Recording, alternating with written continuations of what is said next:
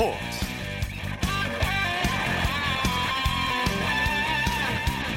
여러분 안녕하십니까? 아나운서 이창진입니다. 류현진 선수가 2010년대 미프로야구 메이저리그 LA 다저스를 빛낸 10명 중한 명으로 꼽혔습니다. MLB.com은 오늘 지난 10년 동안 다저스에서 가장 좋은 활약을 한 10명의 선수를 소개했는데요. 여덟 번째로 류현진 선수의 이름을 거론하면서 류현진이 두 시즌 동안 부상을 겪지 않았다면 다저스는 더 높은 곳까지 치솟을 수 있었을 것이라며 특히 올 시즌 류현진은 싸이영상 투표 2위에 오르는 등 매우 좋은 모습을 보였다라고 전했습니다. 2019년은 뭐 류현진의 해라고 할 정도로 최고의 한 해를 보냈는데요. 내년에는 부상 없이 더 멋진 활약 해주기를 기대하겠습니다. 토요일 스포츠 버스 먼저 프로농구 소식으로 시작합니다. 조현일 농구 해설위원과 함께합니다. 안녕하십니까? 네, 안녕하십니까. SK 질주가 무섭네요. 오늘도 현대모비스를 큰 점수차로 이겼죠? 네, 단독 선두 서울 SK가 아, 승리를 신고했습니다.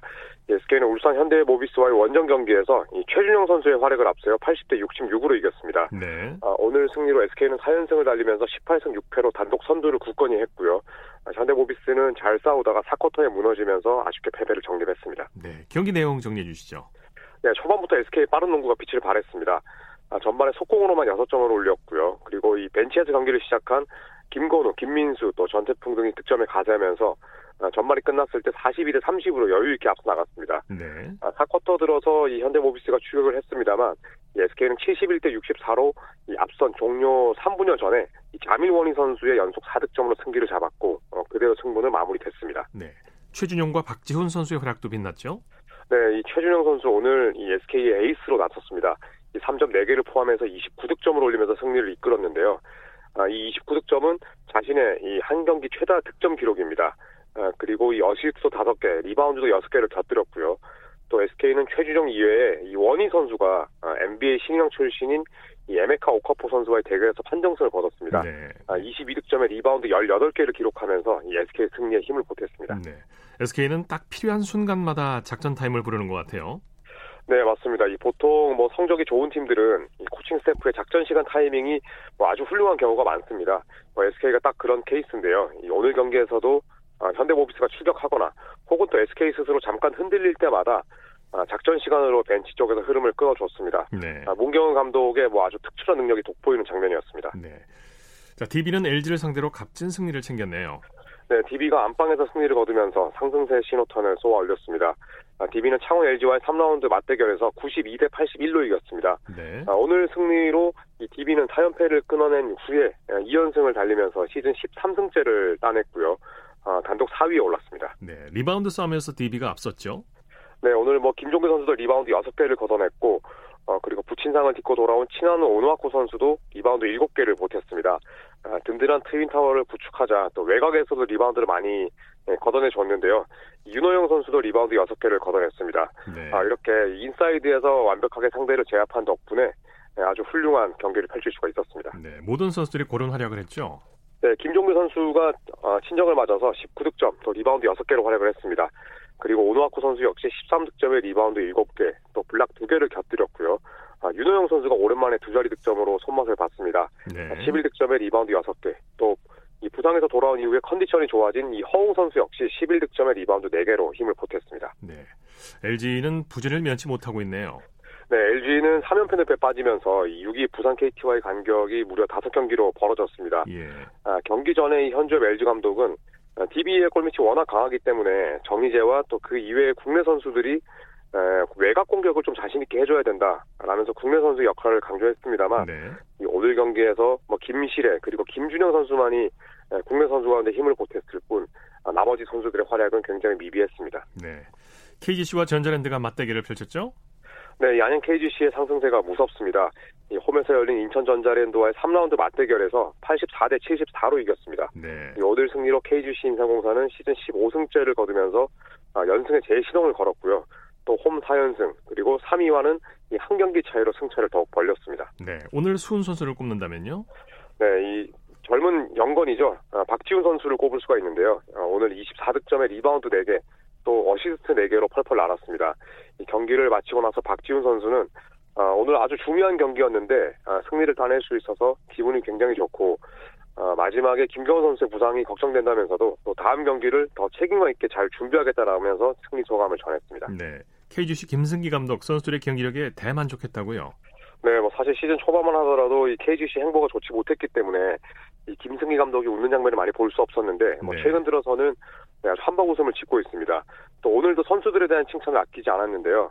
네, 선수들이 정말 뭐 열심히 잘 해주고 있고 어, 수비가 잘 되다 보니까 스틸도 많이 나온다면서 여러 가지 수비와 로테이션 도는 걸 선수들이 모두 이해하고 있다는 말로 또 선수들의 이 전술 응용 능력을 높이 평가했습니다. 네. 전자랜드는 실책이 발목을 잡았죠? 네, 전자랜드는 출발이 좋지 못했습니다. 이 1쿼터부터 실책을 6개나 범했는데요. 어, 4쿼터 들어서 실수를 줄였지만 결국 이 추격에 만족해야만 했습니다. 네. 아, 유도훈 감독 역시도 이 부분에 대해서 아쉬움을 드러냈는데요. 이 경기를 잘 끌고 가다가 결국 어, 서너 개의 턴오버가 상대 속공으로 연결되면서 흐름이 깨졌다고 예. 이야기를 했습니다. 이 전자랜드가 최근에 부진에서 벗어나기 위해서는 볼 관수를 좀 잘할 필요가 있겠습니다. 네. 여자 프로농구 살펴보죠. 우리은행이 삼성생명을 꺾고 4연승을 거뒀네요. 네, 우리은행의 기세가 훌륭합니다. 아, 75대 69로 삼성생명을 꺾고 선두를 지켰는데요. 이 오늘 승리로 4연승을 달리면서 시즌 성적은 11승 2패 예, 단독 선두로 올라섰습니다. 네. 아, 반면 삼성생명은 아, 4승 9패를 기록하면서 공동 4위에서 아, 공동 5위로 내려앉았습니다. 네. 경기 내용 정리해 볼까요? 네, 승부처는 4쿼터 막판이었습니다.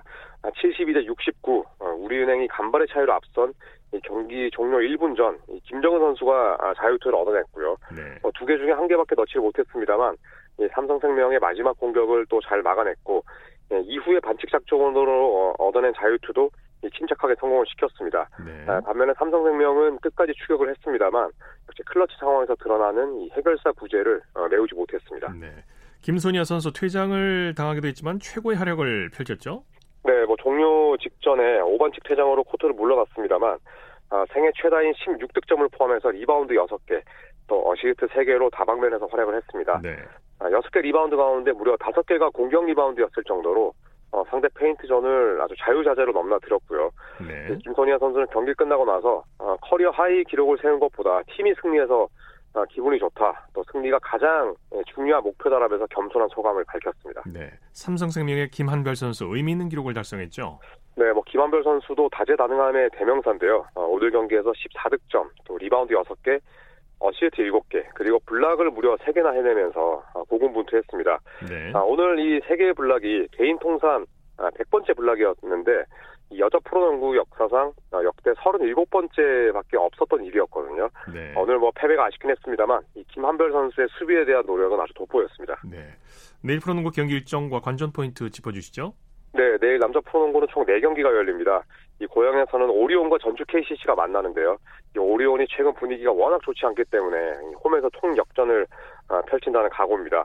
그리고 원주에서는 상승세를 타고 있는 DB와 KT의 big match가 기다리고 있고 또 울산에서는 이 모비스와 서울 삼성이 만납니다.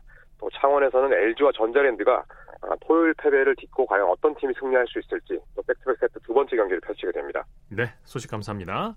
네, 고맙습니다. 프로농구 소식 조현일 농구 해설위원과 정리했고요. 이어서 프로배구 소식 살펴보겠습니다. 스포츠 동아의 강산 기자입니다. 안녕하십니까?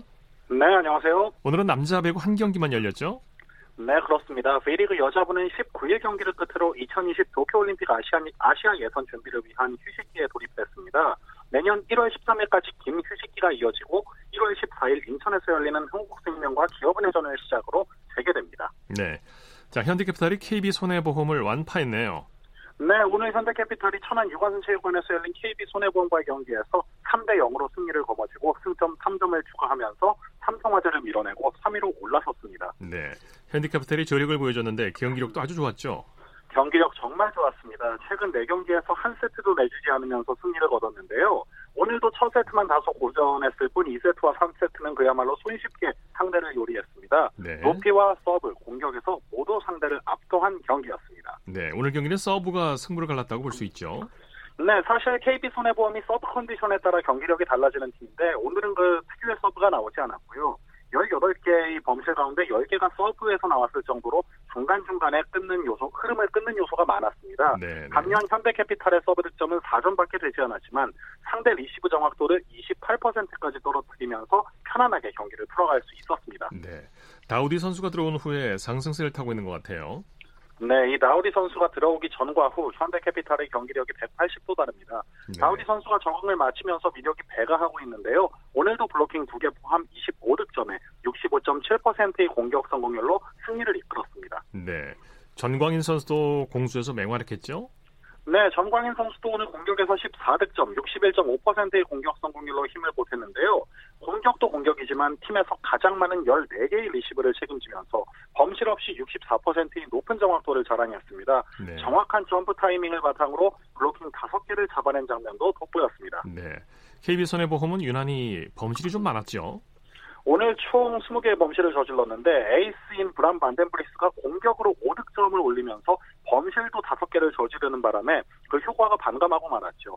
3세트부터는 한국민 선수가 먼저 코트를 밟았지만 앞서 범실로 잃은 빈틈이 너무 많아서 메우기가 굉장히 좀 버거운 상황이었습니다. KB손해보험이 더 치고 나가기 위해서는 이 범실을 줄이는 게 급선무입니다. 네.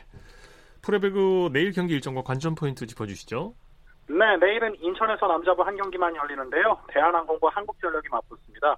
대한항공은 내일 승리하면 2위 그룹과 격차를 7점까지 벌리면서 독주 체비를 갖출 수 있게 되고요. 한국전력도 중위권 도약을 위해선 매 경기가 소중한 상황입니다. 앞선 두 경기에서 모두 패한 한국전력이 반전할 수 있을지 이 여부에도 관심이 쏠리는 한판입니다. 네, 소식 감사합니다. 감사합니다. 프로배구 소식 스포츠 동아의 강산 기자였습니다.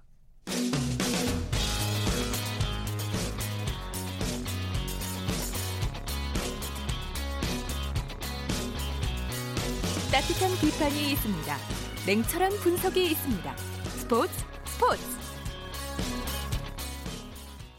스포츠 세계의 라이벌을 집중 조명하는 시간 스포츠 라이벌의 세계 시간입니다. 매주 토요일 한겨레신문의 김동훈 기자와 함께합니다. 어서 오십시오. 예, 안녕하세요. 오늘은 어떤 라이벌입니까? 유럽 프로축구가 한창 열기를 더하고 있는데요. 오늘은 유럽 축구 최고의 라이벌 팀을 골라봤습니다. 네. 유럽 프로축구 3대 라이벌 하면은 스페인 프리메라 리가의 레알 마드리드와 FC 바르셀로나 그리고 스코틀랜드의 셀틱 FC와 레인저스 FC도 라이벌이고요. 네. 또 하나가 이탈리아 세리에 A의 최고의 라이벌이죠. AC 밀란과 인터 밀란. 이른바 이제 밀란 더비라고 하는데요.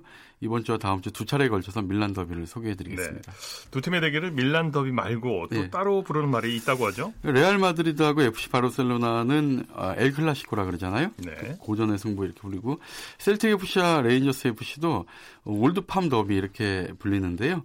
AC 밀란과 인터 밀란의 라이벌전도 따로 부르는 명칭이 있는데 이탈리아 말로 데르비델라 마돈니나 이렇게 부르는데요. 이 두 팀의 연고지 밀라노 두오모의 그 성모 마리아상 이름에서 어, 유래가 됐습니다. 예. 두 팀의 대결을 축구 전쟁이라고 부르는데 역대 전적은 어떻게 됩니까? 무려 111년 동안 맞붙었는데요. 아직까지도 후각지세입니다. 네. 우선 세레 A 무대에서는 무려 181번 맞붙어서 68승 53무 60패 별로 차이가 안 나죠. 네. 인터밀란이 8경기를 더 이겼고요. 하지만 코파 이탈리아나 어, UEFA 챔피언스리그 같은 공식 경기를 다 합치면 오히려 인터밀란이 더 우세한데요. 겨우 3경기 더 이겼습니다. 네. 어, 200, 211번 만나서 76승 62무 73패로 인터밀란이 조금 앞서 있습니다. 네. 골드 시차를 보면요. 정말 100년이 넘는 그 긴 긴 세월 동안 다섯 골 차이밖에 나지 않습니다. 예. 이 공식 경기에서는 인터밀란이 앞서지만 72번의 친선 경기를 포함하면은 상황은 오히려 반전되는데요. 공식 경기와 친선 경기를 모두 포함한 두 팀의 총 대결 결과 294전 110승 72무 106패로 AC, AC 밀란이 4경기 더 많이 이겼고요. 네. 골드킬 차도 19골 차밖에 나질 않습니다. 네. 두 팀이 세리에 A 명문 구단답게 우승도 참 많이 했는데 공교롭게도 통산 우승 횟수가 똑같다고요? 예, 그렇습니다. 이탈리아 프로축구 1부 리그 세리에 A에서 두 팀이 똑같이 18번씩 정상에 올랐고요. 준우승 횟수도요. AC 밀란이 14번, 인테르 밀란이 13번. 뭐 정말 비슷하죠. 네. 코파 이탈리아에서는 AC 밀란이 우승 5번, 인터 밀란이 우승 7번이고요.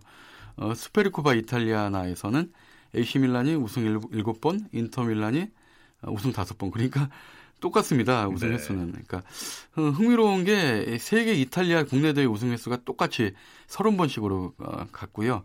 어, UEFA 챔피언스 리그에서는 AC 밀란이 우승 7번, 인터 밀란이 우승 3번. 그러니까 약간 좀 차이가 나고요. 네. 또 피파 클럽 월드컵에서도 똑같이 3번씩 우승컵을 들어 올렸습니다. 네. 두 팀의 라이벌 역사는 언제부터 시작이 됐나요? 어, 사실 AC 밀란과 인터 밀란은 두 팀의 뿌리는 같습니다. 이 두 팀은 원래 한 팀이었는데요. 네. 1899년 12월에 어, 밀란 풋볼 클리켓 클럽이라는 그 팀이 생기는데 이게 네. 이제 어, 두 팀의 전신이죠. 이 밀란이라는 팀은 영국적인 색채가 강해가지고 이탈리아와 영국 출신 선수들만 구성이 됐는데요. 이 자연스럽게 여기에 대한 반발 세력이 생겨나면서 이 팀에서 분리된 선수들이 1908년에 인테르나치오날레, 그러니까 인터내셔널, 미국 말로 하면 이제 인터내셔널이죠. 네. 인터내셔널 밀라노, 아, 인터내셔널 밀란 이렇게 만들었는데요. 이 팀이 바로 지금의 인터 밀란입니다. 예.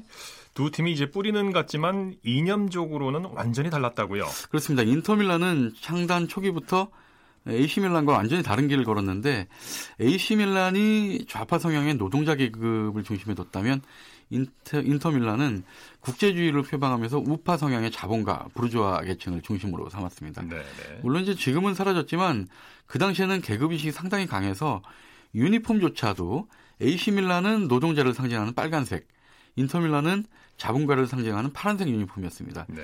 빨간색은 아무래도 전투적이고 정열적인 노동자의 색깔이었고 파란색은 뭐 고귀함을 뜻하는 부르주아 계층의 상징이었다 이렇게 네. 볼수 있습니다. 이렇게 된 데는 어떤 역사적인 배경이 있었을 것 같은데요. 예, AC 밀란이 노동자들의 지지를 받은 반면에 인터, 인터, 인테르 밀란이죠. 인터 밀란이 자본가들의 지지를 받은 이유가 1930년대 무솔리니 집권 이후입니다. 이 파시즘을 등에 업고 집권한 무솔리니는 당시 외국인 특히 영국인이 중심이 된 AC 밀란에 많은 불이익을 가했고요. 반면에 인테르 밀란은 무솔리니가 직접 관리하면서 외국인 선수들을 쫓아내고 유니폼과 팀명이 바뀌는 수모를 당하기는 했지만 반면에 많은 혜택을 누리면서 첫 전성기를 맞게 됩니다. 네. 두 팀이 1980년대 선수 영입 정책에서도 아주 대조적이었다고요. 그렇습니다. AC 밀란은 네덜란드 출신이 많았고요. 인테르 밀란은 독일 출신이 많았습니다. 즉 AC 밀란에는 어, 마르코 판바스텐이라든가 아, 프랑크 레이카르트 어, 네. 어, 또 훌리트 이런 네덜란드 출신의 이른바 오렌지 삼총사가 팀을 이끌었고요. 네. 반면에 인테르 밀란은 브레메, 클린스만, 마테우스 같은 어, 이런 게르만 삼총사가 팀에? 예, 그렇습니다. 주축이 됐습니다. 최근에는 AC 밀란은 이제 브라질 출신들이 좀 많아졌고요. 인테르 밀란은 아르헨, 아르헨티나 출신이 좀 많아진 것도 재밌는데요. AC 밀란은 네우송 디다라든가 마르쿠스 카푸 어, 세르지니오, 카카, 호나우지니오, 뭐 파투, 또 히바우두 이런 선수들 브라질 출신들이 어, 팀을 좀 이끌었고요. 네. 반면에 인테르 밀란은 아르헨티나 출신이죠. 어, 하비에르 사네트라든가 아, 캄비아소, 사무엘 이런 선수들이 팀을 좀 이끌었습니다. 네. 자, 다음 주에는 어떤 내용을 소개해 주시겠습니까? 두 팀이 펼쳤던 짜릿한 명승부부터 이번 시즌 두 팀의 맞대결 일정까지 소개해 드리겠습니다. 네, 오늘 말씀 고맙습니다. 예, 감사합니다. 스포츠 라이벌의 세계 한겨레 신문의 김동훈 기자와 함께 했습니다. 쳤다 하면 홈런이고 슛 것이 바로 손에 잡힌 우승 트로피. 목에 걸린 그 배달. 너와 내가 하나 되는 그것이 바로 그것이 바로 그것이 바로. 꿈꾸던 스포츠 꿈꾸던 스포츠. 꿈꾸던 스포츠. 이어서 매주 토요일 보내드리는 정수진의 스포츠 현장 시간입니다. 남자 아이들에게 가장 인기 있는 스포츠 중 하나가 축구죠. 그래서 축구 교실은 언제나 인기입니다. 축구를 통해서 협동심과 인내심은 물론이고 사회성까지 키워준다고 하는데요. 오늘은 어린이 축구 교실 현장으로 함께 가보시죠.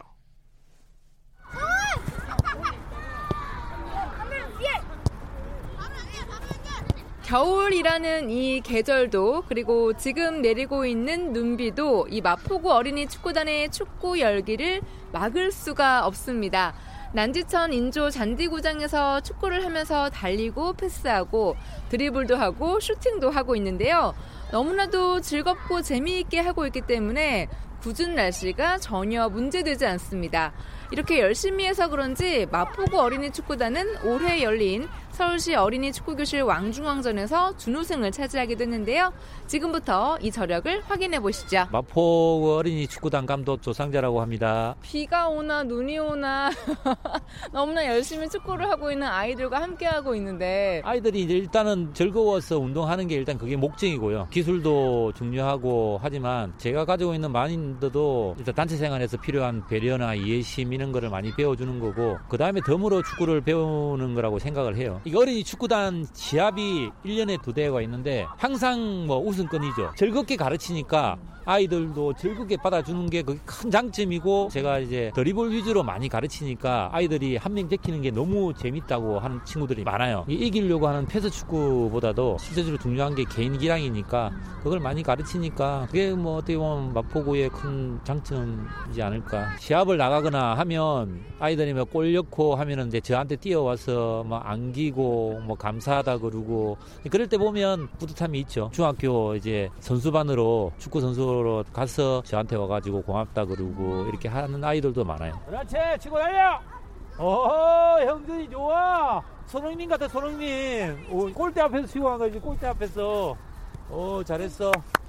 네, 안녕하세요. 마포 어린이 축구단 코치를 맡고 있는 박정환이라고 합니다. 이 아이들이 그냥 무작위로 선출되는 아이들이 아니고 선발전을 통해서 어느 정도 실력이 뽑혔던 애들이기 때문에 일단 개인기가 어느 정도 바탕이 돼야 되는 거기 때문에 드리블 집중적으로 조금 수업을 진행하는 편이고 슈팅은 아이들 게임 때 많이 나오는 거기 때문에 드리블이 따라오고 시야가 넓어지면서 일단 드리블이 좋아지면 자신감이 생기거든요. 그래서 아이들이 내가 이렇게 이렇게 부족했던 상황이었는데 드리블을 배우면서 해서 한 명 뚫고 넘어가고 두 명 뚫고 넘어가고 또 축구에서는 수비에서 미드필더, 미드필더에서 공격으로 올라가는 이 전개 과정을 빌드업이라고 하거든요. 빌드업을 하면서 자기가 자신감이 또 생기게 되면 그게 또 슈팅까지 이어질 수 있고 성장해 나가는 것 같아요.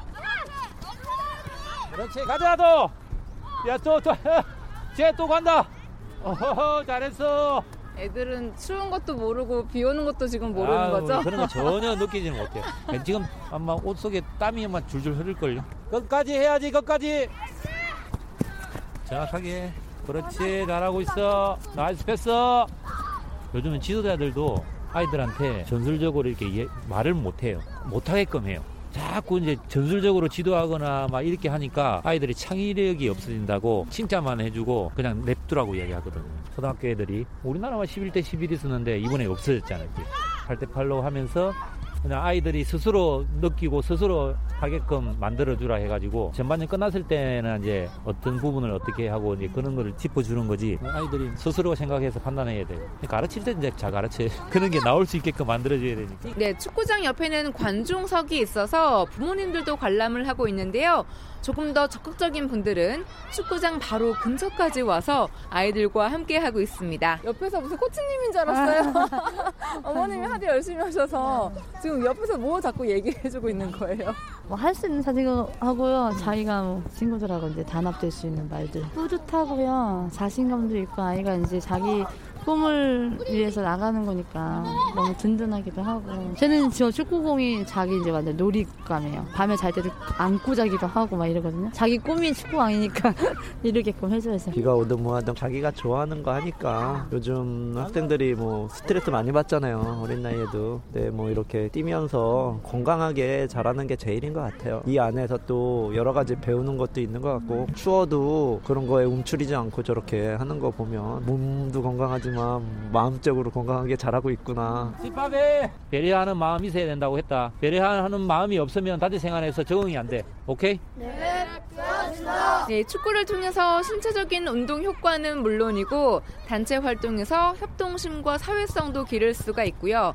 취미뿐만이 아니라 축구에 대한 꿈과 희망을 가진 아이들에게도 좋은 기회가 되고 있습니다. 저 6학년 안현진입니다. 뭐 슈팅 같은 것도 잘 때려서 80 정도 되는 것 같아요. 부족한 건 상황 판단 같은 거 패스 줄 때 못 주고 그런 거. 앞으로 사람들이 좋아하는 그런 축구 선수가 되고 싶어요. 6학년 박한별입니다. 저는 어, 상황 판단 플러스 패스를 잘 주긴 하는데 골 결정력을 더 늘리려고 맨날 연습을 하고 있습니다. 축구를 하면서 자신이 좋아하는 걸 하다 보니 성취감이 점점 더 커지는 것 같아서 협동심, 개인 플레이로는 안 된다 그런 걸 배울 수 있습니다. 저는 바르셀로나에 가서 유명한 축구 선수가 되고 싶습니다. 우와 멋지다. 화이팅! 저는 6학년 서른째라고 합니다. 축구단에서 홍일점인 거죠. 키가 커가지고 몸싸움 같은 것도 잘 견딜 수 있는 것 같아요. 꿈이 축구 선수였는데 여자 축구 기숙사가 없어져서 그 중학교 갈 수가 없게 돼서 태권도로 전향했어요. 그럼 축구 했던 게 많이 도움이 될까요? 네, 하체 근력 때문에 태권도 할 때 그 디딤발이 잘 짚어질 것 같아요. 앞으로도 운동 열심히 하겠습니다. 안녕하세요. 5학년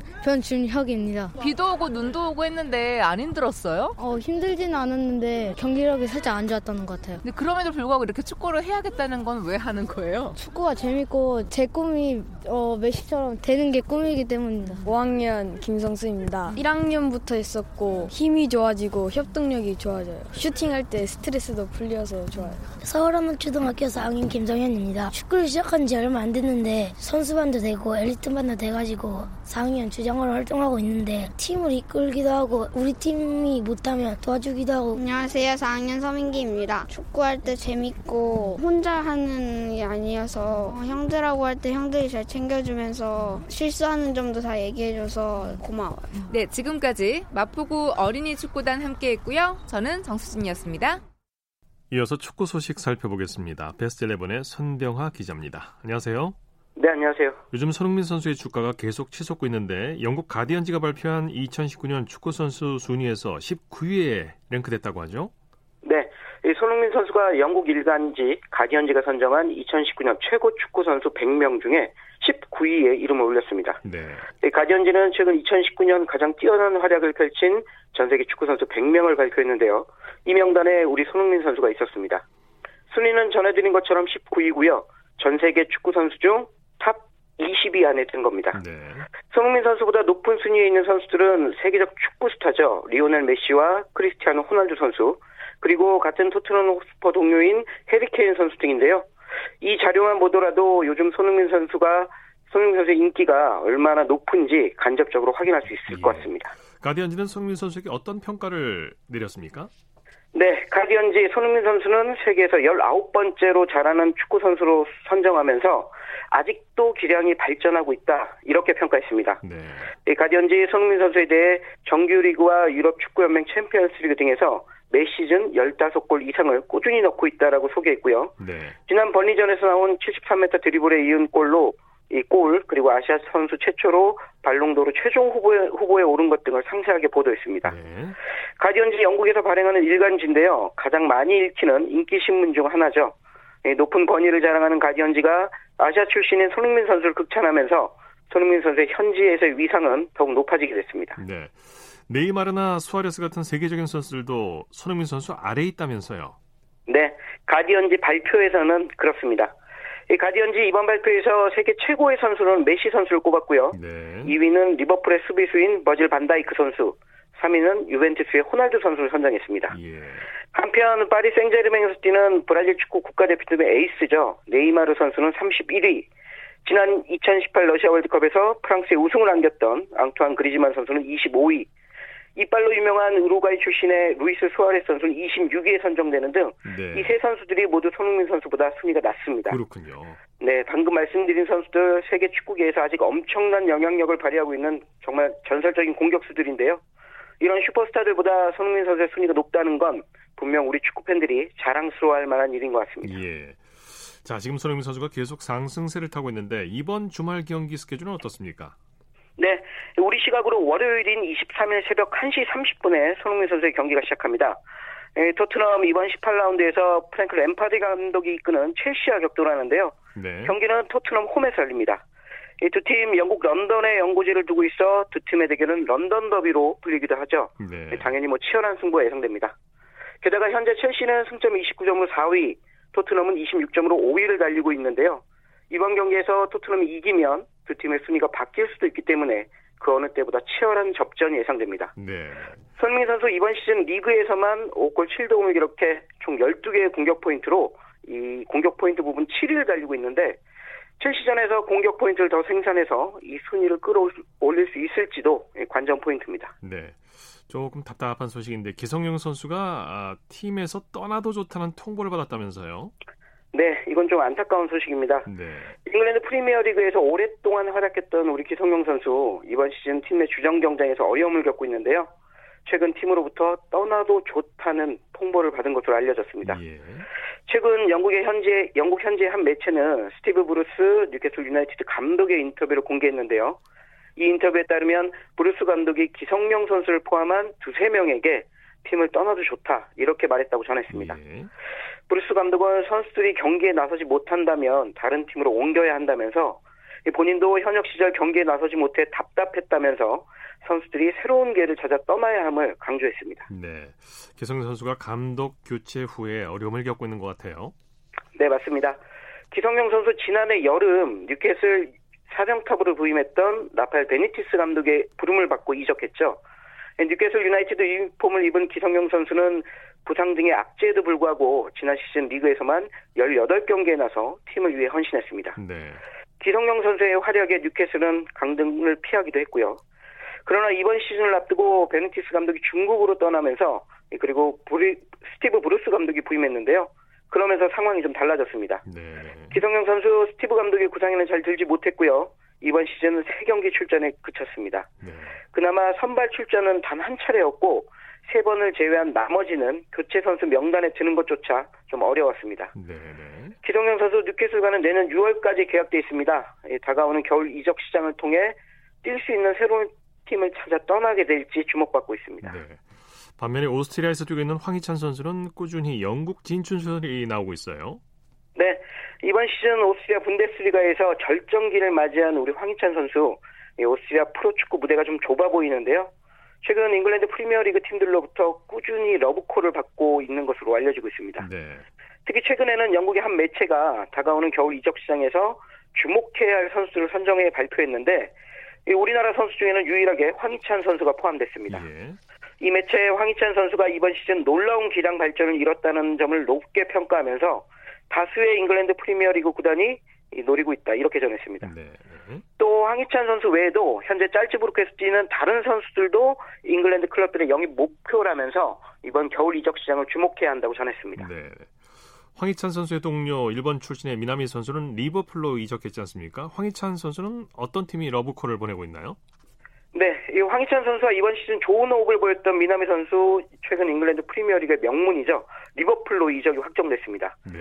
미나미노 선수 짤츠부르크에서 100, 짤츠부르크에 100억 원이 넘는 이적료, 이적료를 안기고 명문 클럽 이적에 성공했습니다. 이에 황희찬 선수에 대한 관심도 점차 커지고 있는데요. 가장 많이 거론되고 있는 팀, 이 잉글랜드 프리미어리그의 울버햄프턴입니다. 네. 에, 영국 내 복수의 매체는 황희찬 선수에게 울버햄프턴이 큰 관심을 갖고 있다면서 현재 영입을 위한 다양한 방법을 추진 중이라고 보도하고 있습니다. 예. 예, 수면 위로 떠오른 울버햄프턴 외에도 다수의 팀이 황희찬 선수 영입을 타진 중인데요. 과연 황희찬 선수가 오스트리아 분데스리가의 성공을 발판으로 잉글랜드 빅리그 진출에 성공할지 주목됩니다. 네. 자, 이번에는 국내 프로축구 소식 살펴볼까요? 올 시즌 리그 MVP 김보경 선수 행선지가 관심사로 떠올랐어요. 네. 올 시즌 김보경 선수는 울산현대 소속으로 뛰면서 팀을 준우승으로 이끌었고요. 본인은 리그 MVP까지 수상하는 맹활약을 펼쳤습니다. 예. 그런데 이 맹활약한 김보경 선수의 다음 시즌 행선지가 불투명합니다. 김보경 선수 원소속 팀은 일본 J리그의 가시와 레이솔입니다. 이 올해 울산에서 뛴 건 임대 형식이었고요. 네. 그래서 올 연말 임대 기간이 끝나는데 원래대로라면 가시아로 복귀해야 합니다. 이 가시와의 계약 기간이 내년까지로 아직 1년이 더 남았거든요. 네. 그런데 가시화가 김보경 선수를 품을지가 좀 묘연합니다. 아직까지 구체적 움직임이 없고요. 가시아가 김보경 선수를 데려가지 않을 것이라는 주장도 상당히 많습니다. 이 연봉이 고액이고 김보경 선수보다는 골키퍼 포지션에서의 보강을 노리고 있기 때문입니다. 네. 그렇다고 국내 구단이 김보경 선수를 영입하기엔 가시화에 지불해야 할 이적료와 김보경 선수의 높은 연봉이 걸림돌이라 현재로서는 돌파구를 찾기가 쉽지 않아 보입니다. 네. 자, 소식 감사합니다. 네, 고맙습니다. 축구 소식 베스트 11의 손병하 기자와 정리했고요. 이어서 한 주간의 해외 스포츠 소식 정리합니다. 연합뉴스 영문뉴스부의 유지호 기자입니다. 안녕하십니까? 네, 안녕하세요. 테니스 스타 로저 페더러가 17년 연속 팬들이 가장 좋아하는 선수로 선정됐네요. 네, ATP 투어가 우리 시간 금요일 각종 개인상 부문 수상자 명단을 발표했는데요. 이 팬들이 가장 좋아하는 선수 부분에서는 로저 페더러가 2003년부터 올해까지 한 해도 거르지 않고 1위를 차지했습니다. 네. 또 연말 세계 랭킹 1위 선수에게 주는 올해의 선수는 라파엘 나달의 차지가 됐는데요. 또 동료 선수들의 투표로 정하는 올해의 컴백상은 앤디 머리에게 돌아갔습니다. 예. 어, 같이 또 동료 투표로 뽑은 기량 발전상과 신인상은 마테오 베레티니와 야니크 시니어에게 돌아갔는데요. 또 세계 1위 나달은 스포츠맨십상도 받아서 2관왕에 올랐습니다. 네. 이 스포츠맨십상은 2011년부터 2017년까지 7년 연속 페더러가 받았다가 지난해와 올해는 나달이 2년 연속 수상했습니다. 예. 평창 동계올림픽 피겨스케이팅 동메달을 땄던 마이아 시부타니가 종양 제거 수술을 받았다고요? 네, 시부타니가 자신의 소셜 미디어를 통해서 어, 최근에 신장에 종양이 생겼다는 진단을 받고 수술대에 올랐다고 밝혔는데요. 예. 이 종양이 악성일 가능성이 60%라는 의료진의 설명도 붙였습니다. 올해 25살인 시부타니는 어, 난 아직 젊고 건강하다. 긍정적인 자세로 회복에 전념하겠다. 이런 메시지를 남겼는데요. 네. 앞서 시부타니는 친오빠인 알렉스 시부타니와 한조를 이뤄서 어, 평창 동계올림픽 아이스댄스 종목에서 동메달을 딴 적이 있습니다. 네.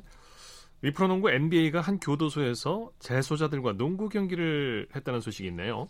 네, 그렇습니다. 이 범죄율 낮추기 일환으로 시작되는 NBA 캠페인에서 새크라멘토 킹스 구단이 먼저 지난 12일 경기를 했다고 AP통신이 화요일 보도를 했는데요. 네. 어, 미국 캘리포니아주 새크라멘토 카운티의 어, 폴섬 교도소 재소자들과 경기를 했는데 심판 없이 선수들 스스로가 판정하는 일종의 pickup game 형식으로 진행됐다고 합니다. 네. 또 현재 동부 컨퍼런스 선두를 달리는 밀워키 벅스가 동참하기로 했고요. 또 NBA는 이 캠페인을 어, WNBA 여자 프로농구 리그와 함께 확대해 나가기로 했습니다. 네. NBA가 신설을 검토 중인 대회 우승 상금이 선수당 100만 달러가 될 거라는 얘기가 나오고 있네요. 네, ESPN의 보도에 따르면 NBA가 새 대회에 참가하는 선수들의 동기부여를 위해서 우승팀 선수마다 100만 달러씩 지급하는 방안을 검토 중이라고 하는데요. 네. 어, NBA는 앞서 2021-2022 시즌부터 정규리그와는 별도로 치러지는 어, 대회를 열어 대회를 만들 계획이라고 밝힌 바 있습니다. 네. 해당 시즌 정규리그 성적을 토대로 6개 디비전 1위 팀들과 그 다음으로 성적이 좋은 2개 팀까지 총 8개 팀이 토너먼트 방식으로 우승팀을 정하는 건데요.